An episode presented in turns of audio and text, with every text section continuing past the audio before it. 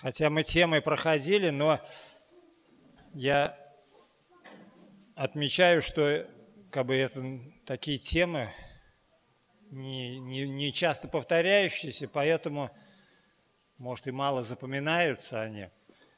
Мир вот проходили вера и самовнушение. Да? Чем отличается вера от самовнушения?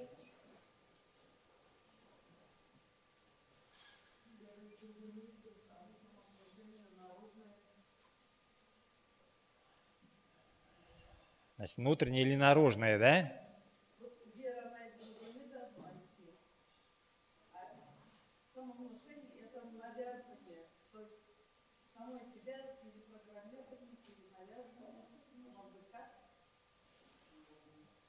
Ага, такая точка зрения. Вообще-то у вас тут правильно проскользнула мысль. Очень правильно. От себя вы правильно вот сказали. Еще кто помнит? Чем отличается вера от самовнушения?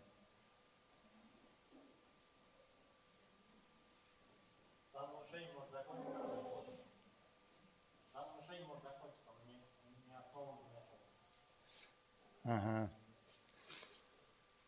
Матфея 3,7, да? Порождение, кто внушил вам бежать от будущего гнева? Или теперь такое вот место – мы Женя тоже это вот место он читал, рассказал, говорю, вот это, говорю, с 1 Иоанна ты читал, да? Вот 1 Иоанна 2,19. Они вышли от нас, но не были наши, ибо если бы они были наши, то остались бы с нами. Но они вышли, и через то открылось, что не все наши. Почему они вышли? Да? Вот, они внушили себе, что верили – но у них было самовнушение, у них было некое интеллектуальное понимание слова, некоторое согласие с Богом, но сердце их так и не прилепилось. Правильно кто я сказал, вера в сердце, да? Вера отличается от самовнушения, конечно, главное не то, что там даже в сердце, но оно должно быть в сердце, а вера основывается на Слове Божьем, а самовнушение, оно на представлении, на своем, на самопредставлении.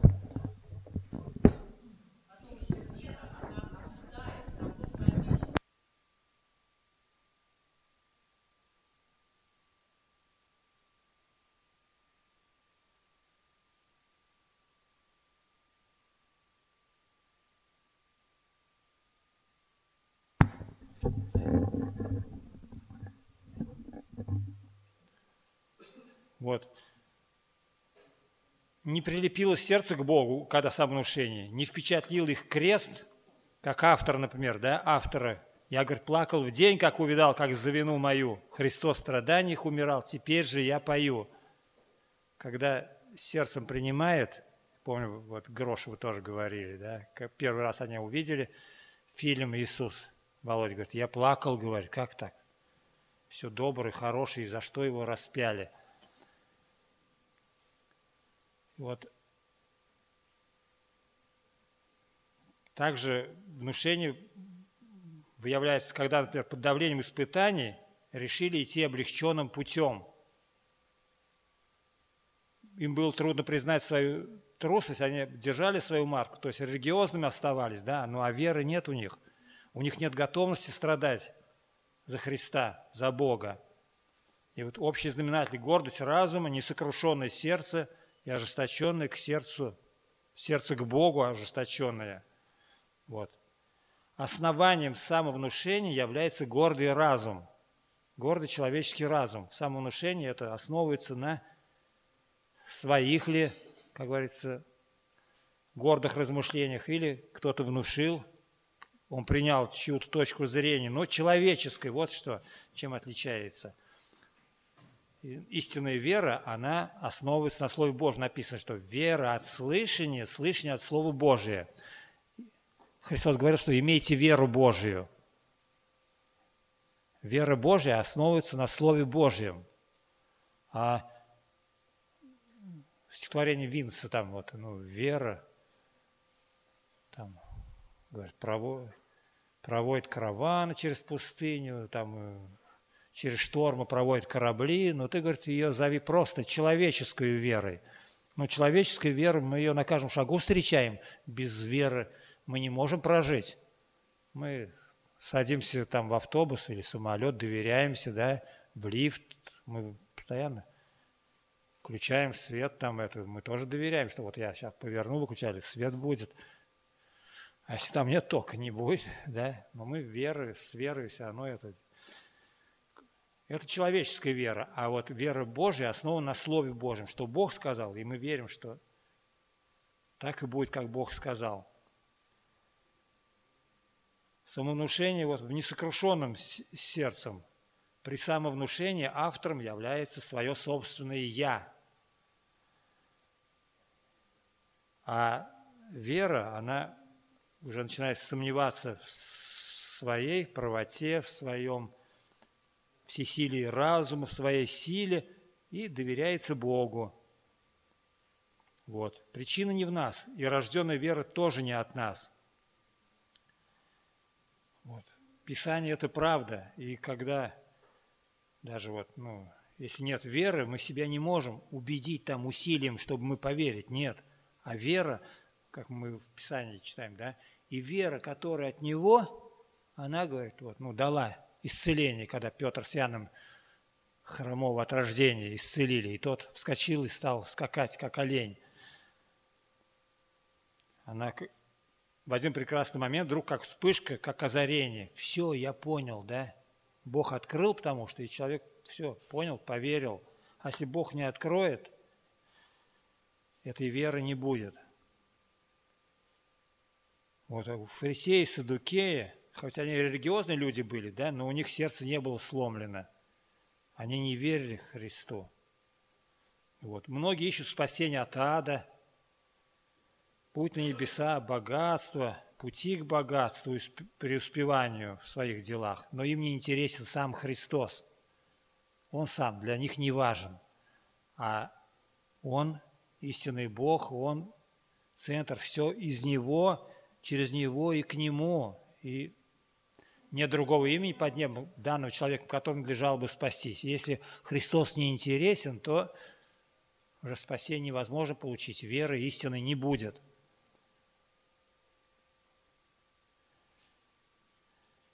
Вот, и живая вера рождается в сокрушенном сердце. Слово Божие проникает в наше сердце, как меч, перерезает горло нашей гордости.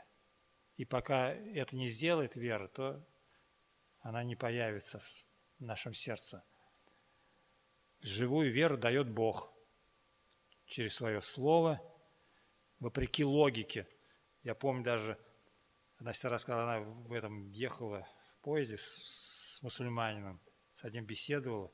Он и то говорит, что ну, в своей жизни опыт как бы рассказывал, говорит, когда вот логически делаешь, вот не получается, да, а когда вот, ну, вопреки всякой логике, вот по вере, поступаешь, все получается.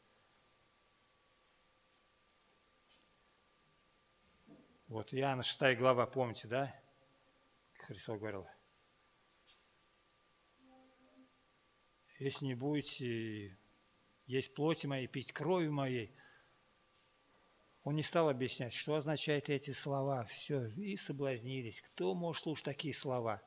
А тот, кто ученики пошли за Христом, они Христа полюбили, да? Ну, непонятно, значит, потом Бог откроет все это. Они не разочаровались в Христе, а другие там перестали ходить со Христом. О, какие странные слова, кто может слушать такое? А он не стал объяснять, что вот тело это, ну вот, как мое слово, учение, да, что кровь – это моя жизнь, которую я дам – не стал объяснять, потому что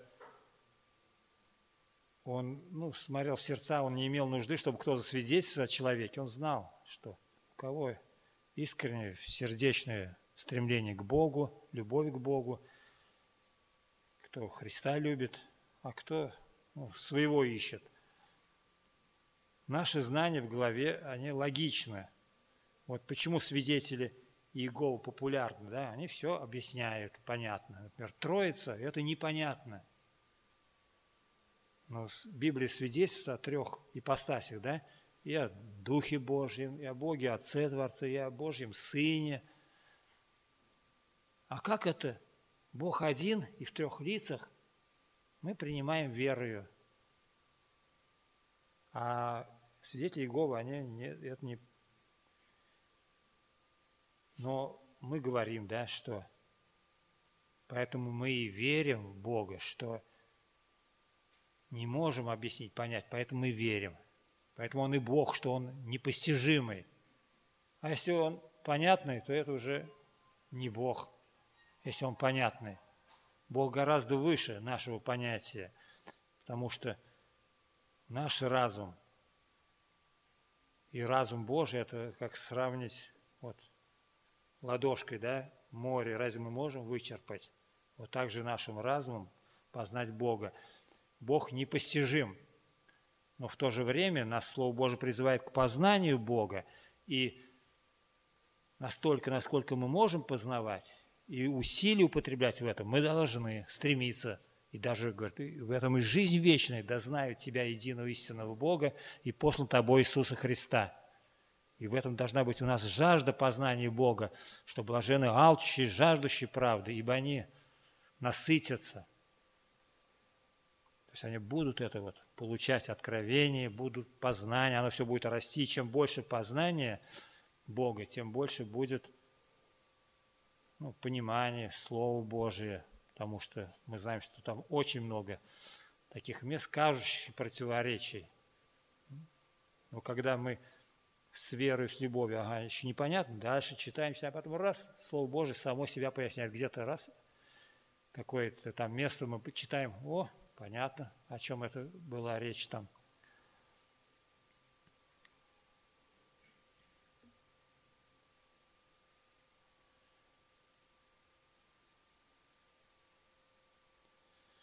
Вот, вера строится на основании взаимоотношений с Богом, на Его Слове, а не на самовнушение – и Христос говорил ученикам, имейте веру Божию. Если будете иметь, иметь веру Божию, подчеркивается Божие, то есть основу на Слове Божьем, и от Бога получено, тогда, говорит, скажете горе сей, пересадись, вергнись в море, будет по слову вашему. И уже как бы духовно такое объяснение, что горы сомнений вера передвигает, и эти сомнения исчезают когда мы держимся за Слово Божие.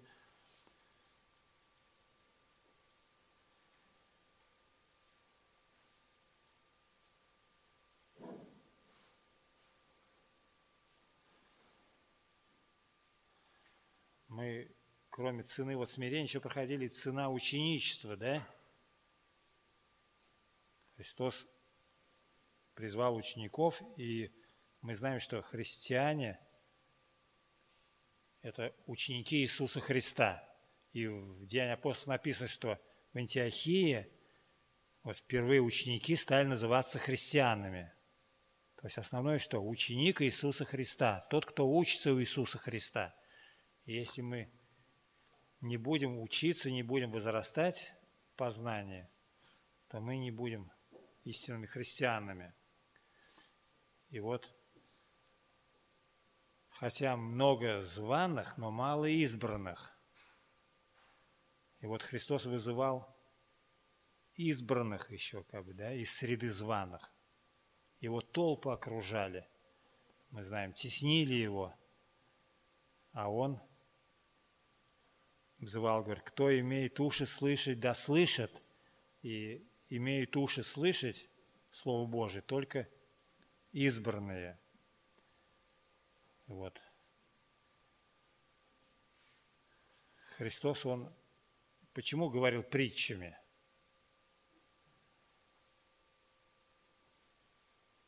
Чтобы ну, вот, раскрыть тайны царствия, чтобы дать картину ученичества, да, притормозить эмоциональных, неглубоких людей вслед за собой, а показать, что настоящая цена ученичества, вот в чем она заключается – Какая цена ученичества? чем придется платить за ученичество?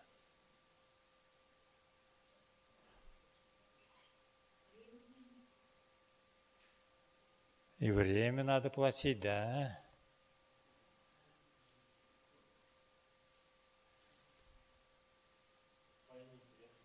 М? Средствами? Интересами личными, да.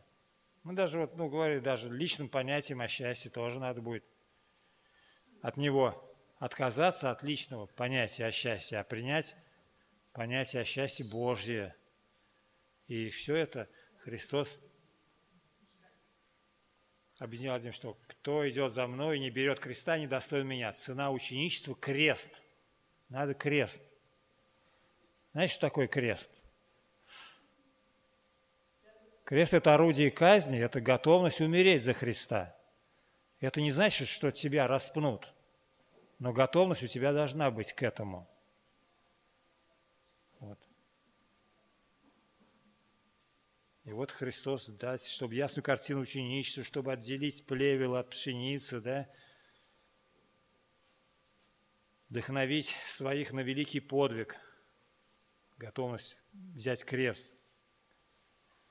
И такое вот ну, требование, почему такое требование высокое? Ни один из учителей земных да, не ставил таких высоких требований, как и Христос требования к своим ученикам. Почему?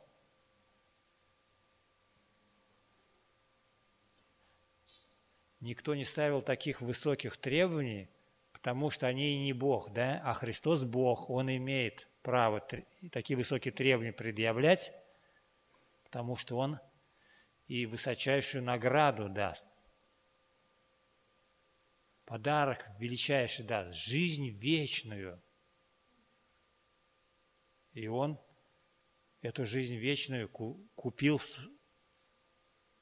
очень дорогой ценой – ценой своей смерти на Голговском кресте. Поэтому он имеет право требовать такое, что кто идет за мною и не берет креста недостоин. Надо брать крест. Вот. Вот дает такой настрой о себе, что требования очень высокие, которые ну, человеком невозможно. Ученики говорят, кто же может тогда спастись? Такие требования. Человеком это невозможно. Богу же все возможно – то есть мы отдаемся в волю Божию. Бог в нас это совершит, сделает. Вот такой настрой о себе он дает и внушает готовность бежать до конца.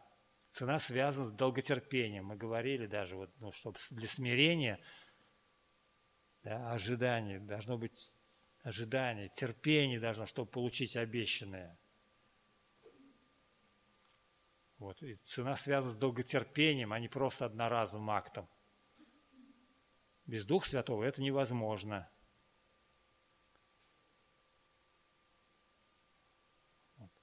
И хотя много званых, но мало избранных. И вот чем отличаются званые от избранных? Званым, которых много, да, им нравится Божье обещание. Конечно, кто, как Говорит, рад бы в рай, да грехи не пускают, да, все хотели бы в рай. А чтобы расстаться с грехом, нужно покаяться. Покайтесь и веруйте в Евангелие. Здесь уже надо цену платить. Вот.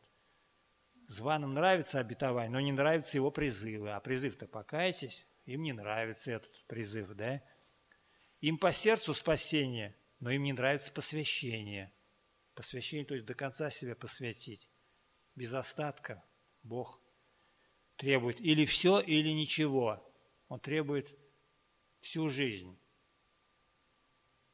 Не то, что там как по закону, например, шесть дней работы, седьмой день Господу Богу твоему, да? А в христианстве не так. В христианстве все Богу принадлежит.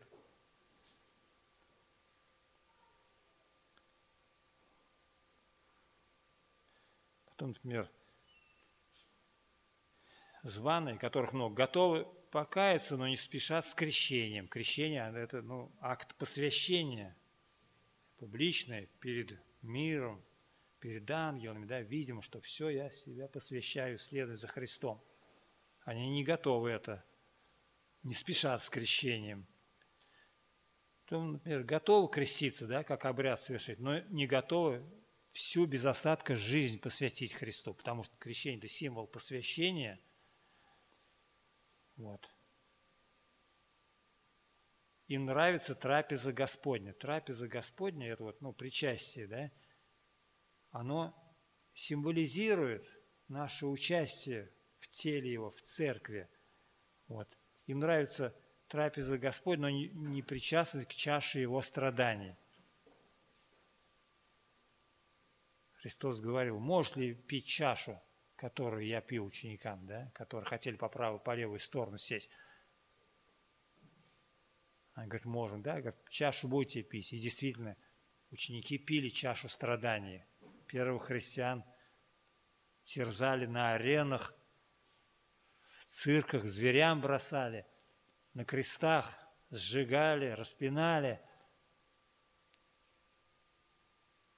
А в 20 веке и сейчас, да, христиан больше мученической смертью погиб, чем за все 20 веков прошедших. Потому что, ну, количество населения во много раз увеличилось на Земле, и христиан тоже увеличилось, да, больше миллиарда христиан на Земле. Поэтому и сейчас вот в Северной Корее, в мусульманских странах христиане за свою веру жизнь отдают, но не отрекаются.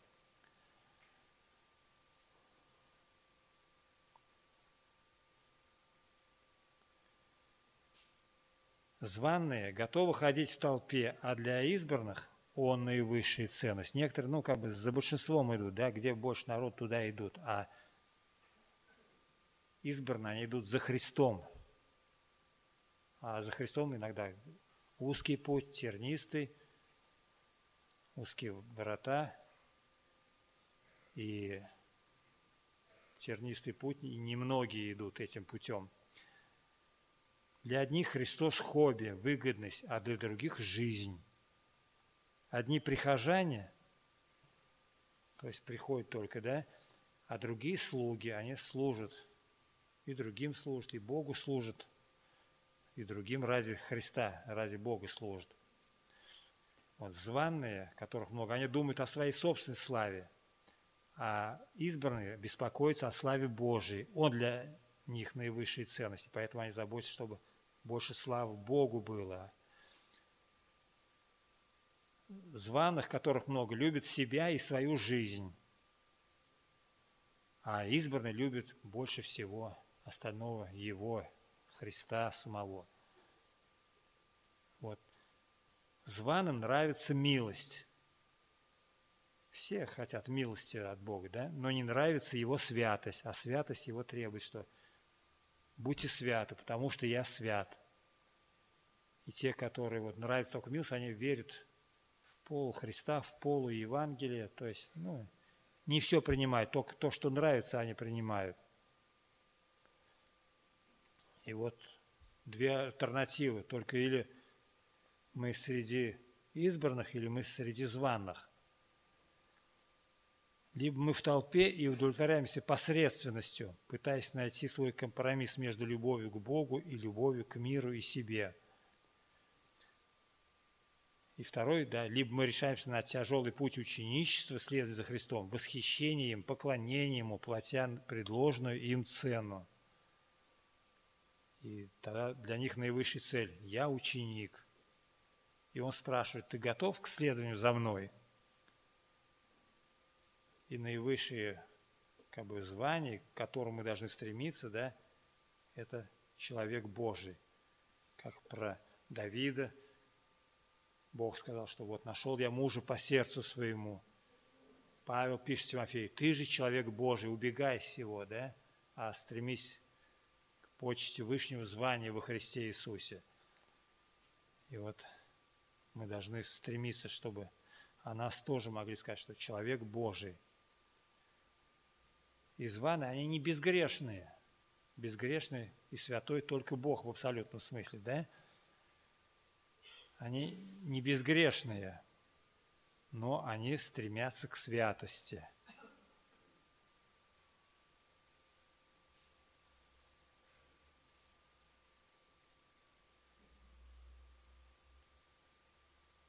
И вот в чем анатомия, да?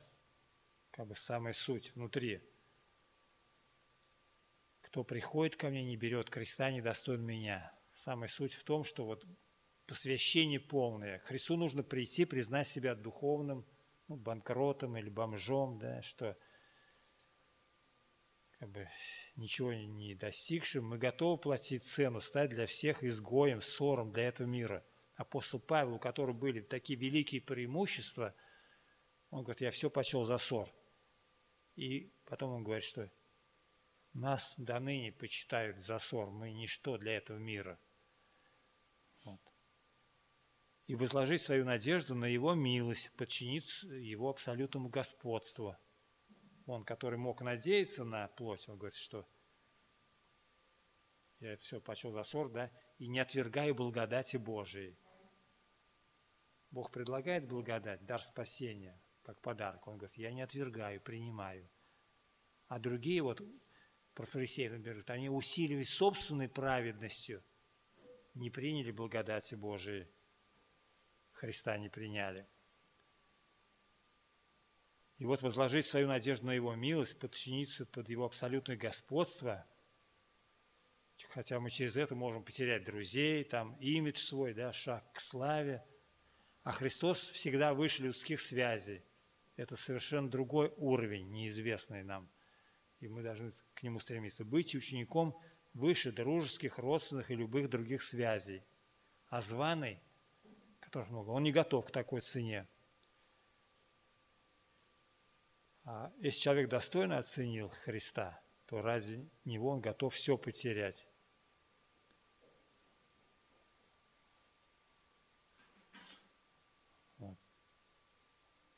Какие вот ну, требования такие – три составляющие. Нужно платить верную цену. Апостол Павел говорит, бежать не так, как бы на неверно, чтобы только бить воздух, а так, чтобы получить венец. То есть, ну, к чемпионству стремиться. Не удовлетворяться посредственностью. Ну, вот как все, чтобы быть только в общей массе. Нет, надо наивысшей почте стремиться – вот. Что ожидает от нас Христос? Кому обращено воззвание? Он вызывал имеющих уши, говорит, избранных, да? Кто имеет уши слышать? Да, слышат. Все имеют уши, да, но не все слышат. Так же, как и прозрение. Говорит, есть глаза смотрящие, а есть глаза видящие. И просто смотрят и кого-то ничего не видят, да? А видящие глаза, они сразу видят Спасителя, видит крест, видит узкий путь и готовы идти им. Чтобы, если на мирские ценности нацелен, то надо вот, сворачивать с этого пути и на вечные ценности. Только любовь ко Христу и страх Господень могут человека остановить. И вот Христос выше всех родственных отношений. Говорит, кто не оставит отца или мать, там, домы, земли ради меня Евангелия, недостоин меня. Но зато кто оставит ради меня, говорит, и Евангелие, отцы там, отцов, матерей, братьев, сестер, жен, домов, земель, то, говорит, он в этой жизни во сто крат получит а в будущем жизнь вечную. И вот истинный ученик скажет, Боже, Ты мне дороже всего, Ты выше и дороже моей личной жизни. Как купец, ищущий хороших жемчужин, да, пошел, продал все, что имел, и купил эту дорогую жемчужину. Так же, как вот Христос, если будет, эту драгоценной жемчужиной, ради которой все продать и готов платить эту цену питаться Христом. Христос говорил, я хлеб, живой, шедший с небес, чтобы он был этим хлебом, которым мы питаемся, чтобы он был той живой водой, которая утоляет нашу жажду и которая делается источником, текущим в жизнь вечную. Это значит готовность идти за ним, нести крест, сознательно идти против течения, как в одном стихотворении говорит за Христом, говорит, а идти против течения нелегко, но мы преодолеваем километры, да, следуя за Ним против течения. И это свидетельствует о жизни. Говорит, что ну, живая рыба, она всегда говорит, против течения, а только мертвая по течению. И вот, как апостол Павел с полной отдачей и посвящением следовал за Христом и имел такое дерзновение сказать, что подражайте мне, как я Христу.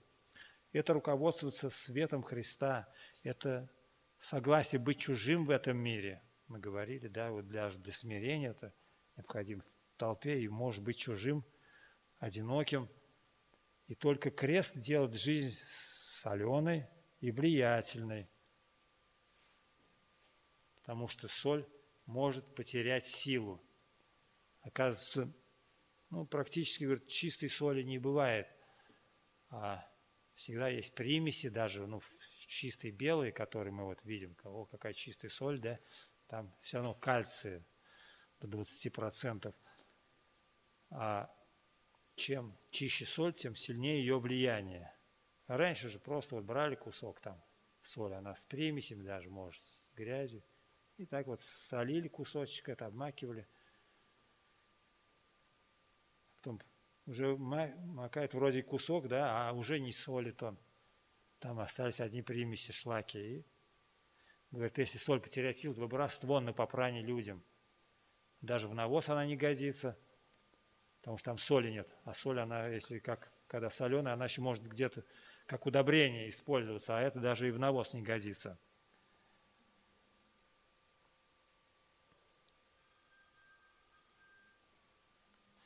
Вот. Для чего нужна соль? Истинный ученик, он сравнивается с солью, да? Первое, значит, хранить от порчи. Без церкви этот мир будет портиться, потому что даже когда мы не говорим, но наша жизнь, если правильно, она уже является солью, она уже является обличением. Почему человек и истинно верующий, он и одиноким? От него все отворачиваются, потому что он живет не как все, но он живет по Божьим стандартам и влияет, предохраняет, как консервирующее средство предотвращает гниение. Также влияние, соль в качестве приправы. Уберите учеников Христа, и мир станет скучным и серым.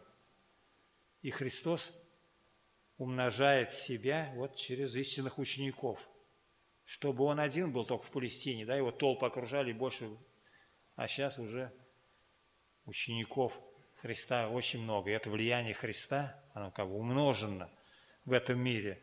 И я помню, Анатолий Сергеевич, брат такой, там служением исцеления занимался, и исповедание. И вот он рассказывал такой пример, говорит. Когда проповедник приехал, говорит, там в деревне, и стал это описывать Христа. Я не, как бы не называю, а вот его качество обрисовывал, рассказывал. И девочка говорит, а я знаю его, это Степан, говорит, на нашей улице там вот живет. То есть был истинный христианин, который вот соответствовал этим критериям христиан, Христа, да, христианским. И соль, она вот в качестве удобрения помогает растениям расти, да, также и верующие помогают своим примером, ну,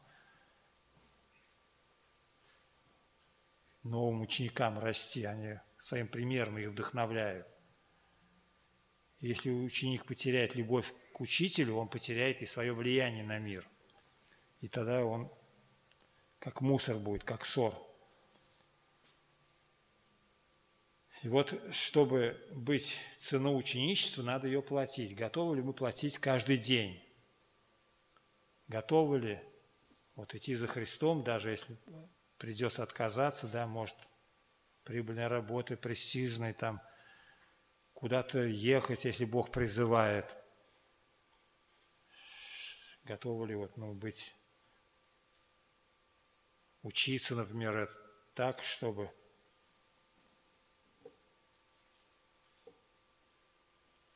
быть ученым, и чтобы эту ученость использовать на служение. Как помним, мы это, про евреи, там это вот Давид Рабинович, слушали, как он потом, ну, уверовал христианином. Ему, когда еще не уверовал, и то ему, его как евреи там притесняли, а отец его утешал, говорит, что ты, тебе просто завидуют это вот мальчишки, поэтому тебя как бы ненавидят. Но ты учись, что потом вот, может, станешь главным раввином, и когда придет Мессия, ты будешь ну, служить ему в храме, как главный там, священник, да? Такую высокую цель перед ним рисовал. И впоследствии действительно он принял Евангелие и стал таким верным свидетелем. Готовы ли идти за ним до конца, не ослабевая в усердии и ревности, борясь с собой, ленью ради любви к нему. Вот бросать вызов своей трусости и застенчивости ради вести Евангелия, нести людям Слово. Вот. И это нужно эту готовность иметь. Потому что он сказал, да, кто потеряет жизнь даже, да, ради меня Евангелия, тот обретет ее, а кто удержит, сохранит ее, тот потеряет. И об этом Джим Илиот, который ну, погиб в племени Аука, там это племя людоедов на Амазонке было. И еще вот до своей смерти он ну, такую фразу сказал, что говорит, ну, как бы безумно удерживать у себя то, что нельзя удержать. И мудр тот, кто отдает ради того, чтобы приобрести.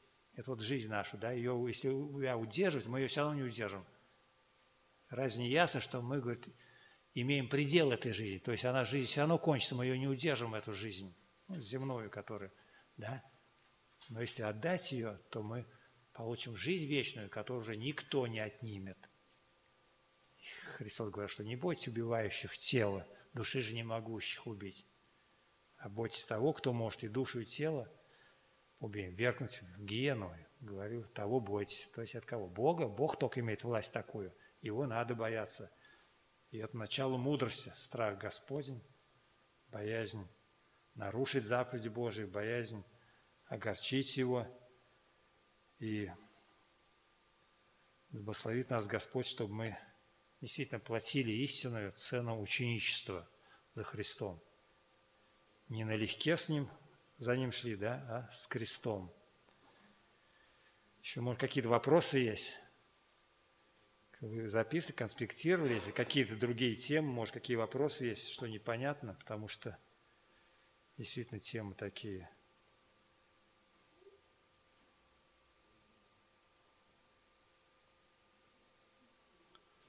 Какие еще вы помните темы?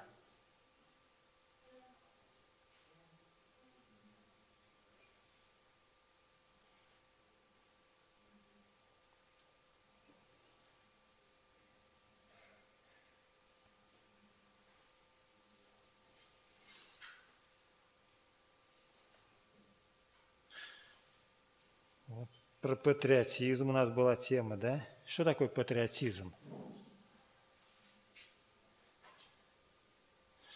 Какой у нас должен быть патриотизм? Патриотизм, да, это особое эмоциональное переживание своей принадлежности к своей стране, своему гражданству, языку, традициям. Ну, это понятно, да, что гражданский патриотизм, это понятно. Но нам нужен патриотизм воскресших, патриотизм верными небу и Царству Небесному. И вот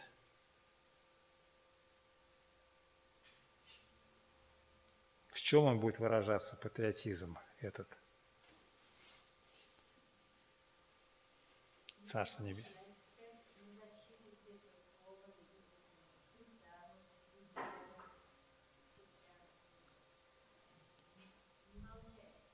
Не молчать, говорить, да? Конечно, вот, ну, патриоты, они же, ну, заступаются, да, пропагандируют свою любовь, вот. действуйте взвешенно и обдуманно, да, смотрите, поступайте осторожно, не как неразумно, но как мудрый, дороже времени, потому что дни лукавы, чтобы, ну, нас не увлек, да, лукавый куда-то в сторону от этого. Вот у него две цели – отвлечь и увлечь каким-то ветром учения у дьявола, да, а у нас цель-то небесная должна быть. Если как мы воскресли из мертвых, перешли из царства тьмы в царство света, то ценности неба должны наполнять весь наш разум, все, все наше существо. Поступайте, говорит, не как неразумно, но как мудрые, дрожа временем. Неразумные действия – это подражать миру, а мудрые – это подражать Иисусу Христу. Вот новые ценности, новая преображенная жизнь, воскресли для новой жизни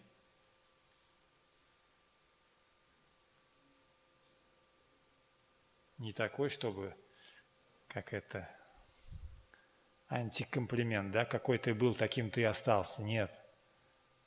Но преображаться, изменяться в образ Иисуса Христа и не быть все таким же.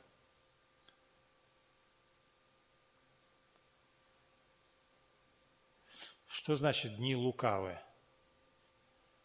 Лукавы, значит, они короткие, они, ну, время кратко, мы думаем, о, еще долго, еще не скоро придет господин, да, занялся теми или другими делами.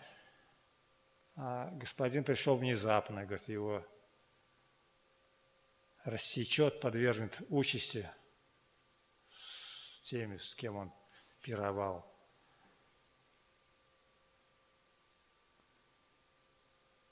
И вот дорожить временем, значит, ну, мудро пользоваться временем, не тратить его впустую – вот сотрудник Мартина Лютера, Филипп Миланхтон, он говорит, что имел привычку каждый день анализировать свой день, каяться за пустое, убитое время, анализировал и молился, чтобы Бог помог убрать все лишнее. Бог дал милость использовать каждое мгновение, не впустую жизнь проживать.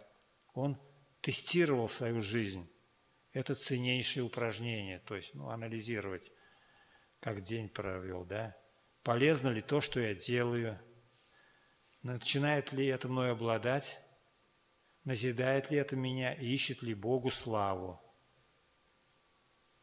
И вот многие, нам всегда неверующие сразу вопросы задают, а это вам можно, а это вам нельзя, да, там, что можно, что нельзя. И вот тут вопрос сразу возникает, да, откуда ты знаешь это, что можно, что нельзя – Откуда? Единственным авторитетом в вопросах веры является Библия. И вот всегда ищите только угодного Богу, не будьте нерассудительны. И признак глупца и неразумного – это нежелание думать и брать ответственность за свою жизнь. А Бог нам дал эту и свободу, но свобода подразумевает и ответственность и мы обязаны рассуждать. И вот небесный патриотизм – это полная преданность Христу. Вот. Тем отличается Божий народ, да, что он имеет патриотизм, небесный патриотизм. И вы знаете, вот, ну, застойные времена это действительно, ну, как бы выражалось в том, что ага, да, у вас, у вас есть Бог, вам Бог пусть даст. Вот квартиру там, например, не, верующий просит, да, там очередь. Или вообще, как бы не ставили, или отодвигали очередь. А Бог вам даст.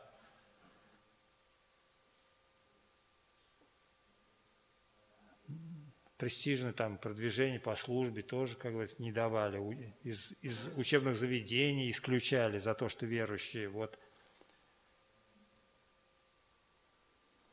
Они даже и то представляют, что раз вы к небесным, вот и стремитесь, да, а тут мы, нам надо самим. И вот в чем же воля Божия? Во-первых, чтобы мы понимали, кем мы стали во Христе, Что значит быть Его детем, принадлежать Ему? Дети, они наследники, да?